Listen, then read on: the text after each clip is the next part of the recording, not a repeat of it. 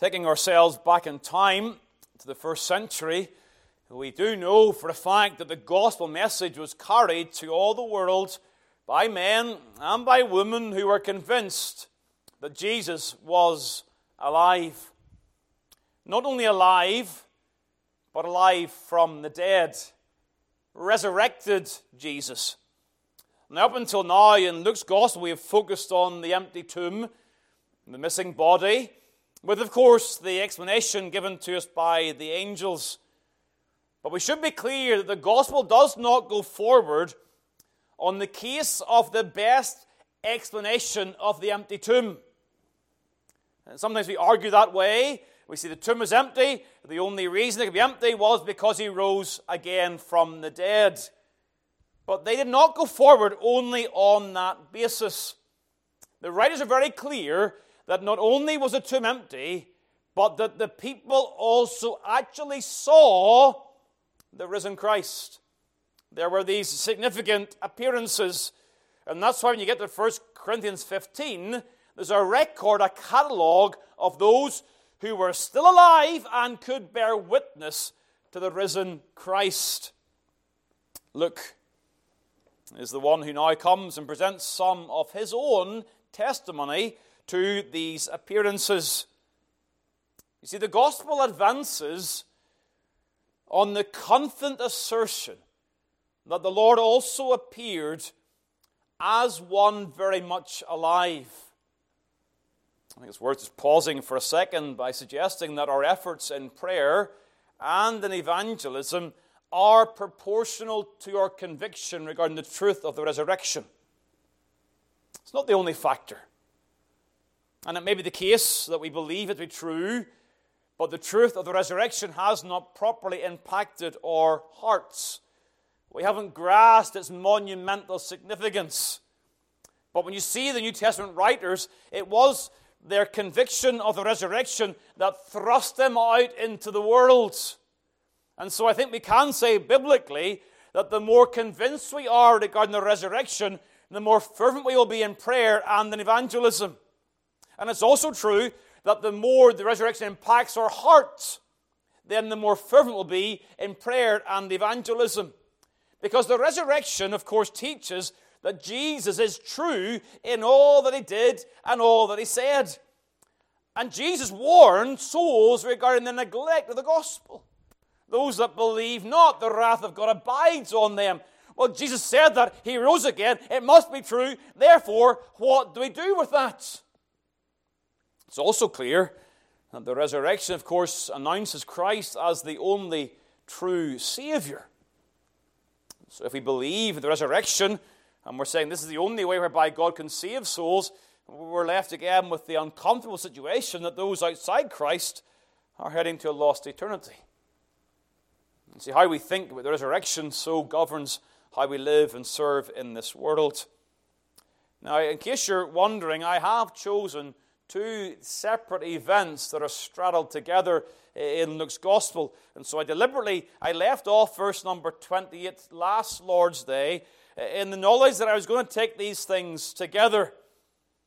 Two events. Initially, the disciples uh, they see the Lord. He appears to them after the journey to Emmaus. And then he now comes in verse 36 and following, and he stands in their midst. But they clearly are connected. Look at verse number 36. As they thus spake, Jesus stood in the midst of them. I'm not entering into the debate as to whether verse 36 and following is covering more than one appearing in the upper room. We know there was more than one, and so some suggest, well, Luke is just summarizing the various appearances of Christ in the upper room. Be it as it may, we are seeing the appearances recorded by Luke, first of all, to those on the road to Emmaus, and then to those who were there, the disciples of Christ. Verse number 33 the 11 gathered together. A couple of things just by way of interest. The disciples are so overcome by the news of Christ's resurrection that they forget their own advice. Look at verse 29. It is evening, the day is far spent. Tarry with us. And yet, the minute they know that Christ is risen again, they return the same hour and get to Jerusalem. Have you ever been so captivated by the love of Christ and by his resurrection truth that has caused you to act in such a way that you would appear to the world as being crazy? Is that not what Paul says? You think I'm mad, out of my mind. And Paul says, Yes, for the gospel, yes, I will be out of my mind to extend Christ's kingdom. So these disciples, just it's an interesting comment by the side. You see how how overwhelmed they were with the joy of having seen Christ, and they get to the room and they say, The Lord is risen indeed. What joy, what triumph. It's also worth noting the reminder that they found the eleven gathered together. They didn't have to go around all the homes, from place to place. Because at the very beginning of the New Testament church, there is the recognition of the importance of believers gathering together for support, for comfort, to pray, and they come to see Christ in the gathered assembly. I don't want to over spiritualize that, but we do know the Bible tells us when we gather in His name, two or three, He is here in the midst. Now, look, He doesn't record the woman how they saw the Lord in the garden. He gives us his own appearances. But they serve as evidence again to the Lord's resurrection. I've said to you that this whole chapter, it, it has the sense of those being convinced who once were doubting. And the whole thing, we see again this idea of doubts, verse number 38. Why are you troubled? Why are you still uncomfortable in your own hearts? But the evidence is building and building. But I want to move away from that idea. This is, of course, clear evidence regarding the Lord's resurrection.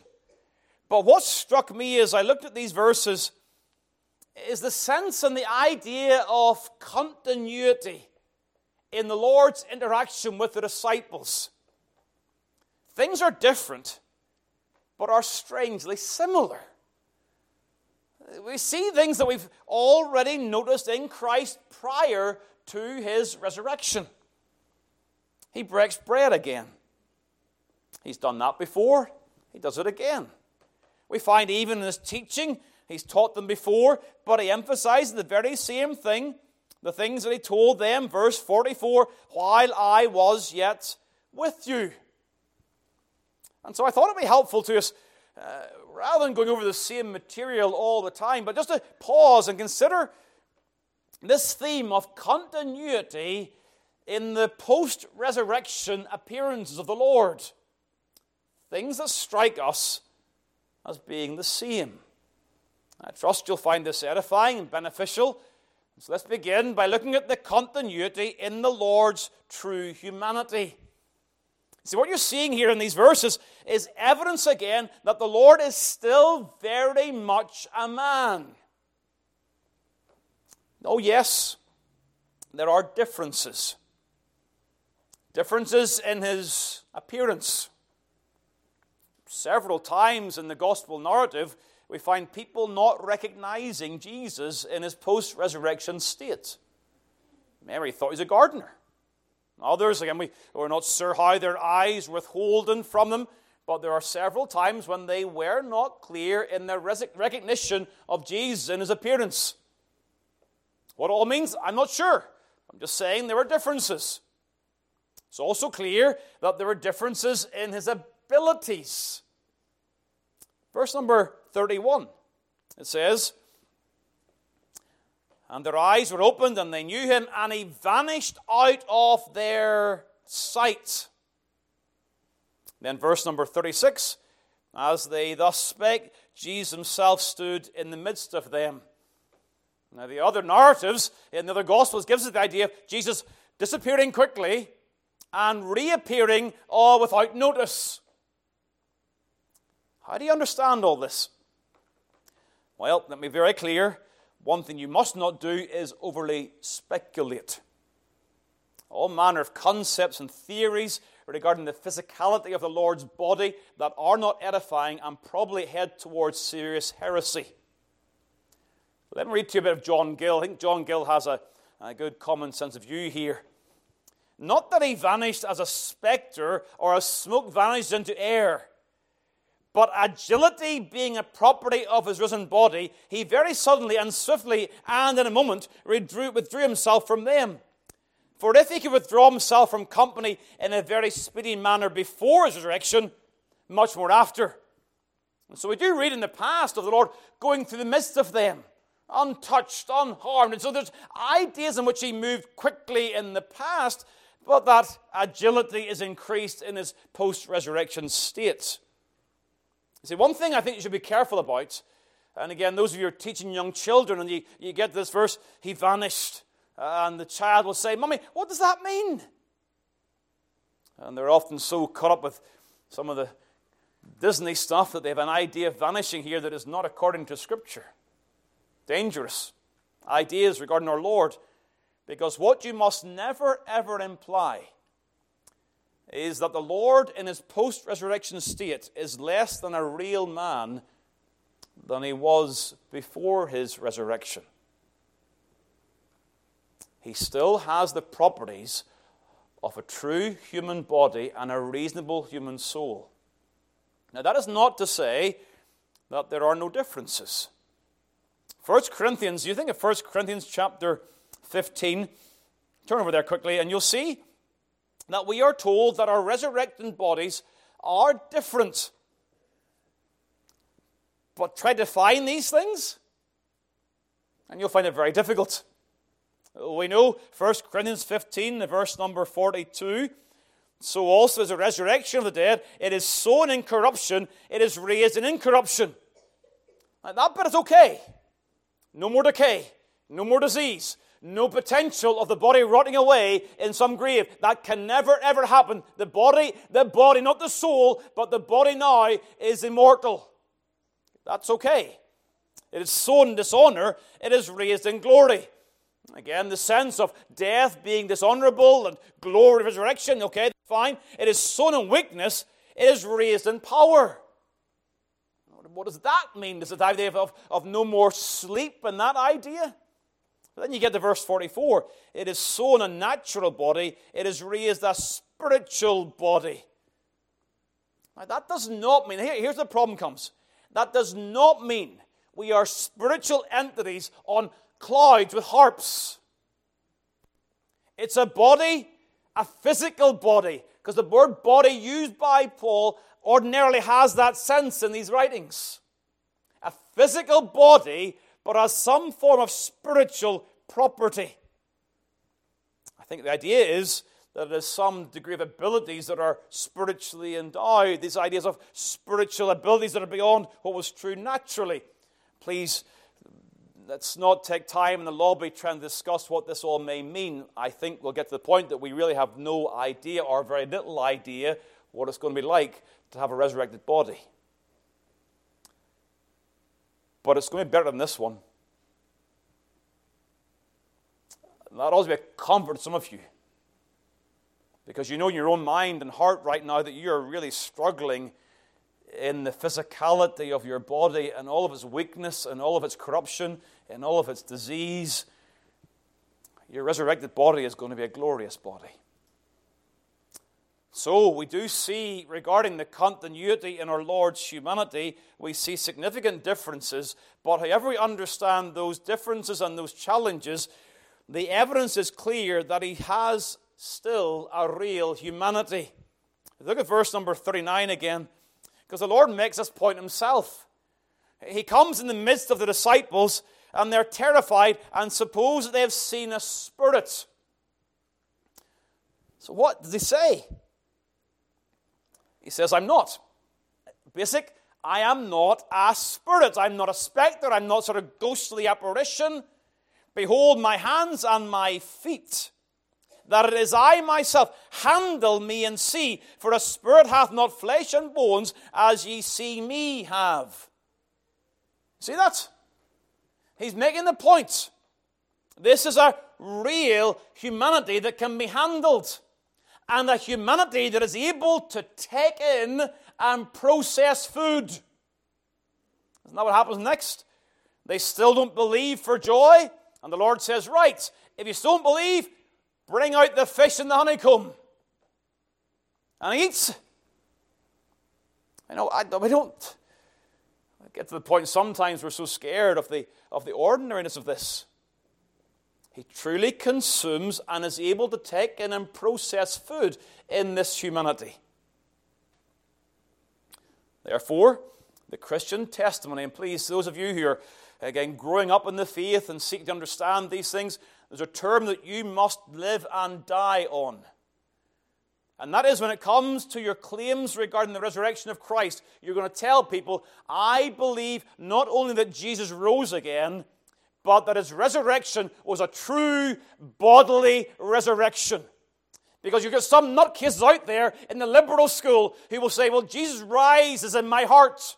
I feel his presence, or there's some sort of spiritual resurrection. No, the Bible says true bodily resurrection and a true humanity. And that is so, so very, very important. He continues to represent us as a man. No change in that. He is still our second Adam with his human nature united to divine nature. He is always our representative. Now, we'll get more of that. When we come to the ascension account, we'll come to more of that important truth that we have a man in the glory. But the Lord is our substitute, our representative, even in his glorious humanity, and he continues to serve as our mediator. There is no way, dear sinner, no way for you to get to God but through Christ Jesus. And yes, we say he is our messianic mediator and he dies for our sins, but he must continue to be our mediator if we are to get to God today. And so you have this idea of our Savior with outstretched hands, a hand on deity, a hand on humanity, and we, we get to the Father through the Son. No other way. It's only through Christ. There is so much religion going on in this nation at this time where God is talked about in some sort of abstract fashion. And you should trust in God and believe in God. Let me remind you again the only way to get to the Father is through the Son. And He is our everlasting, eternal mediator. He will never cease to be God and man, reconciling God to man and man to God. So it's very, very important that you affirm and testify time and time again the bodily resurrection of Christ Jesus. But secondly, and it's connected, please note there is continuity with, his agony. There's a sense we're being told, we're being encouraged in the text to see this continuity with his agony. Verse number 40 And when he had thus spoken, he showed them his hands and his feet. Some say that's part Maybe part of the reason whereby when he broke bread with those on the road to Emmaus that they, they recognized him, they, they saw his hands, and well, perhaps that may be part of, the, part of the truth. But we know that when it comes to the hands and the feet, there is something significant that Luke does not tell us. He assumes it. But the detail is given to us by John. Please turn to John chapter 20. John chapter 20, and of course, it is the account of Thomas. Here's the idea again of there being more than one appearance of Christ with the disciples. We know that because Thomas wasn't there the first time. So you go verse number 25. The disciples therefore said unto him, We have seen the Lord. But he said unto them, Except I shall see in his hands the print of the nails, and put my finger into the print of the nails, and thrust my hand into his side, I will not believe. And there is the recognition, even by Christ himself, verse number 27, that there is the perpetual scarring in our Lord's glorified body. The Lord's sufferings are marked even in this glorious resurrected body. Why? Well, it just was the way it was. I don't believe, this is just a passing comment again, I don't believe the scars you have right now will persist in your resurrected bodies. Can't prove it. But it's a hunch I have that our resurrected bodies that dissolve and go to dust are resurrecting glorious bodies, and there's no perpetual evidence of the things we've suffered in that sense. So, what is this? This must be significant, and it is. You see, when the Lord, when the Lord says it is finished, does not mean there is no need for the continued presentation of his sufferings. It's not the case of, well, that bit's done, the cross is over, time to move on. The cross and its significance has eternal, perpetual significance. We sometimes sing the hymn, The blood shall never lose its power. And we have this idea till all the ransomed church of God are saved of sin no more. No, the blood shall never lose its power, full stop, period, end of story.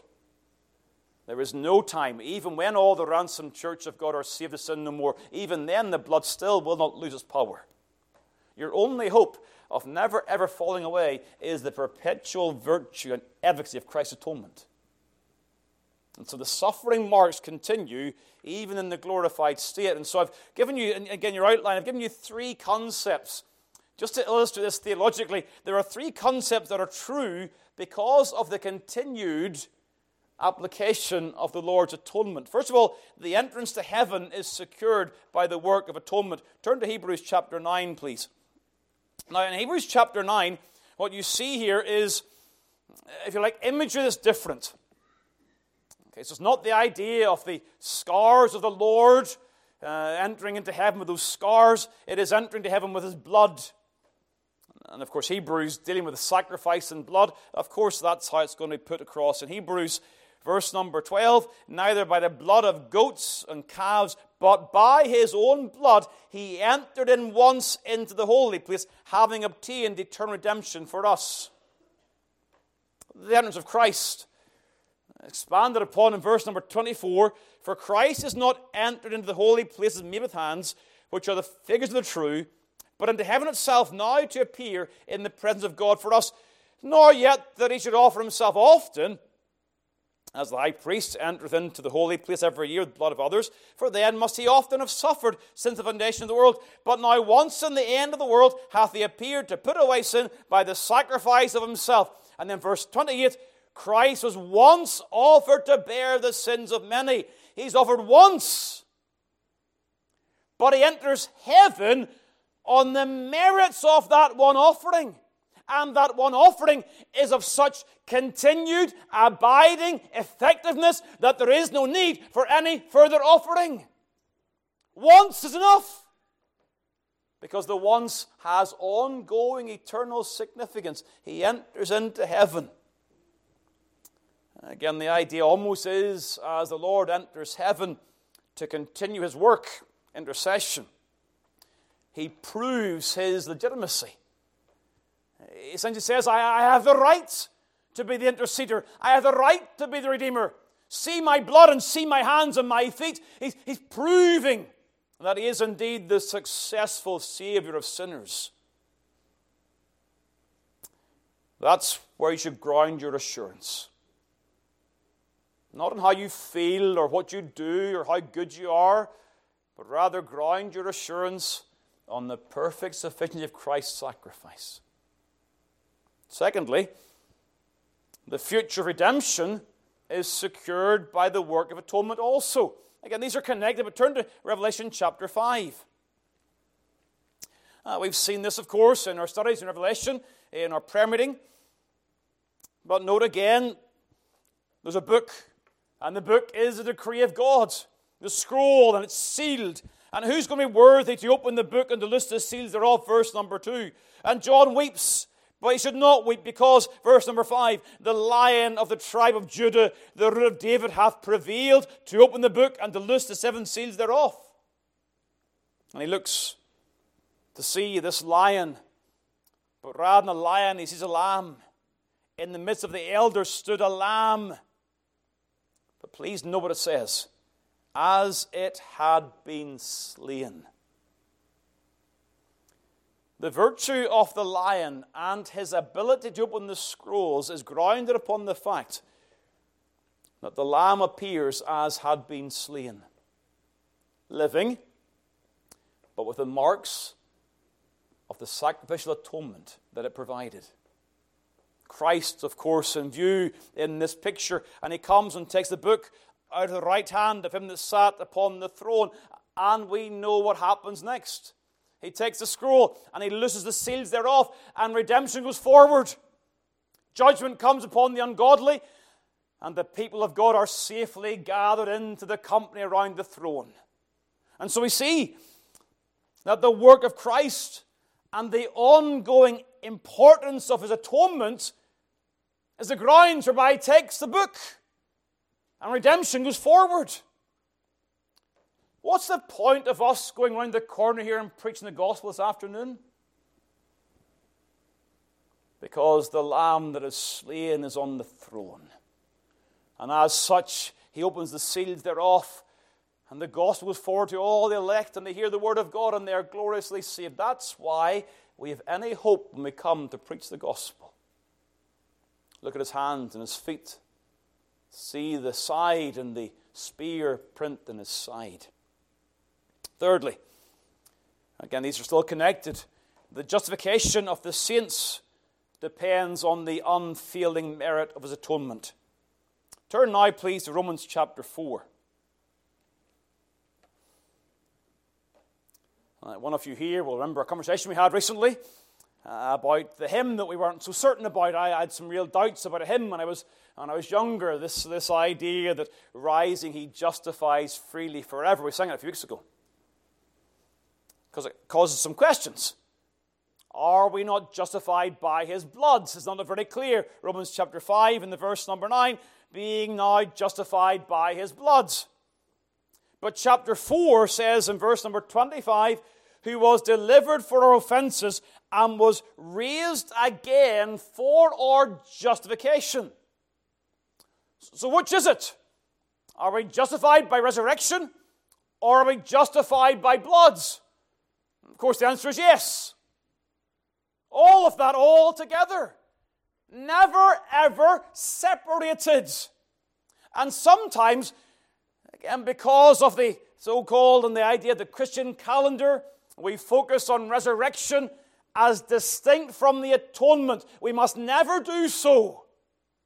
The resurrection, if you like, is the seal, it is the authentication of the atonement, and they all must come together. Hence, he is raised for our justification. No resurrection, no justification. of course, that hypothetical does not happen. But the justification or justification rests on the eternal value of Christ's work. That as the man in the glory, he comes and intercedes, presenting again the merits of his work, his blood and his body offered on our behalf, presented before the Father, whereby we can be justified. So never ever think of the death of Christ without the resurrection. And never think of the resurrection without the death of Christ being in your mind. You see, you go forward to verse number 1 of chapter 5 raised for our justification, therefore, being justified by faith, we have peace with God. Verse 2, we have access. Verse 3, we can glory and hope in tribulation. Then on down through the chapter, we can have the assurance of final salvation. We shall be saved from wrath through him. You think of all of the benefits of the justifying work of God. What is it to be justified? I hope you know by now it is to be declared righteous no sin, perfect righteousness because of Christ's work, because of his life and death and resurrection, all of those things. Whereby, when you trust in Christ and believe in him without any works, you are perfectly justified. And these blessings are yours peace with God, access to the throne of grace, hope in your tribulations, assurance, all of these things. And so, in your doubts and in your discouragement, you must come back to the fact He is risen. He is risen. Therefore, I know that all of this is mine because He's risen, and therefore I am truly justified by God. That's the importance, I believe, at least partly, of the continuation with his agonies. But thirdly and finally, and very briefly, think about the continuity in his ministry. Three areas First of all, he breaks bread. Verse number 30. And it came to pass, as he sat at meat with them, he took bread and blessed it and brake and gave to them. I know the temptation here is to look at this as referring to the Lord's table. It's known as the breaking of bread in the, in the, in the epistles. And so it, it's nice to think of this in terms of a communion address where you preach on this and you say, well, he was known in the breaking of bread. The problem is, Cleopas was not there at the first time the Lord's table was celebrated. He wasn't one of that inner circle of 11 who were still there when Judas left. And so it's more than likely the case that the reference here may well have been to the feeding of the 5,000 or the 4,000 or some other time. Whatever the case is, the Lord must have done something distinctively in the breaking of bread. But they make it clear, verse number 35, he was known of them in breaking of bread. There was something about how he did it. And that's why I'm not sure, just the hands. There was something about the way that he did it that they knew this is our Savior. And if it is the feeding of 5,000, it's a reminder again, the Lord is showing them, I'm still the same giving Jesus. What happens in the 5,000? Remember John chapter 6? The disciples come and they want more bread. They were, they were fed of Christ, but they want more bread. And so they go, and the Lord gives that difficult sermon. You've got to eat my flesh and drink my blood, or you have no life in me. And people leave. These sayings are too hard. That's John chapter 6. And Peter says, Thou hast the words of eternal life, to whom else shall we go? All of that in John chapter 6. Whereby the Lord draws a connection. The bread that he gave the people on the mount when they were gathered and they were scattered around him, he, he broke the bread and gave it to them. That bread was symbolic of Christ himself. That as bread sustains and satisfies, so Christ sustains and satisfies his people. Not physically, but spiritually. And so we take him by faith. And as we eat of him and drink of him by faith, we are sustained and we shall never die. And so when you get to the post resurrection appearances, and we see again our Lord breaking bread and the importance of that to the disciples, it is a reminder to them, I believe, that He is the one whom they must believe if they're to live and never die. There's continuity in the breaking of bread. Secondly, there's continuity in the way He provides peace. Verse number 36 Peace be unto you. Again, peace is important in the scriptures. Christ is the Prince of Peace.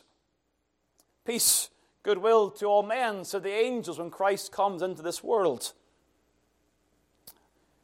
It is Christ's presence and the reassurance of Christ's words that always bring peace in our turmoils. And sadly, there's something that we as God's people, we are so slow to remember. In the turmoils of life, we seek to find peace somewhere else. But Christ, of course, is the only one true provider of peace legal peace we once were far off, were brought nigh, were reconciled by the blood of Christ. The peace that He gives is the peace that is purchased on, the, on Calvary, that peace that reconciles sinners to God. But of course, He also tells the disciples, My peace I give unto you. Let not your heart be troubled. Verse 38, Why are ye troubled? Verse 36, Peace be unto you. We have the promise that Christ, as our risen high priest, will give us peace. Is it a case that we have not because we ask not? Is it a case that we have not because we don't submit to Him and trust Him as the provider of peace? Why are we so troubled? Christ continues to provide peace. Thirdly and finally, He also teaches truth. Continuity again. Verse number 45. He opens understanding that they may understand the Scriptures he is the continued Bible teacher. He does so then, as verse 44 says, speaking the things which he said while I was yet with you. You see the continuity again? He taught them while he was with them, and now he's risen again. He's about to leave, but he's still teaching them. He does so here directly. He will soon do so spiritually by giving the Spirit to the churches, teaching all things that the Spirit is taught of God. That's John chapter 14. The Lord continues to teach. Ephesians chapter 4 the risen Christ gives gifts to his church, including the pastor teacher for the ministry of the word. Continuity here. Let me encourage the believers in Orlando. It is Christ's good pleasure to give his church Bible teachers for the nourishment of the saints. We're seeing here that when Christ is risen, indeed, it is finished, the work is complete, but he does not still he does not stop teaching his church.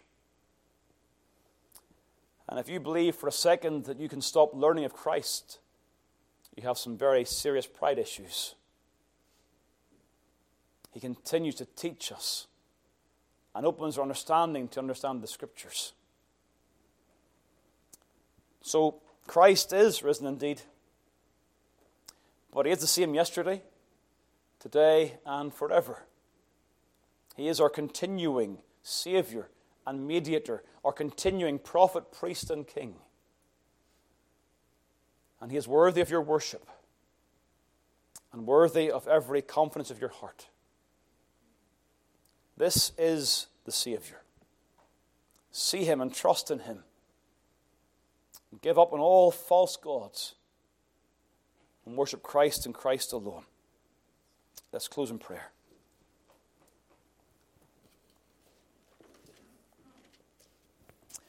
Eternal God and Father, we come before Thee again in the name of our Saviour. And we're very mindful of, of our needs to understand the Scriptures. Lead us and guide us and direct our minds. Oh God, I pray that Christ would be all in all in all of our souls. Help us today. Bless the Sabbath day to our souls. And again, give help as we consider this time of outreach now. We pray again for your Spirit to be upon your people. Give us all grace, and may the Word of God rest and abide in somebody's heart to the saving of their souls. We pray in Jesus' name. Amen.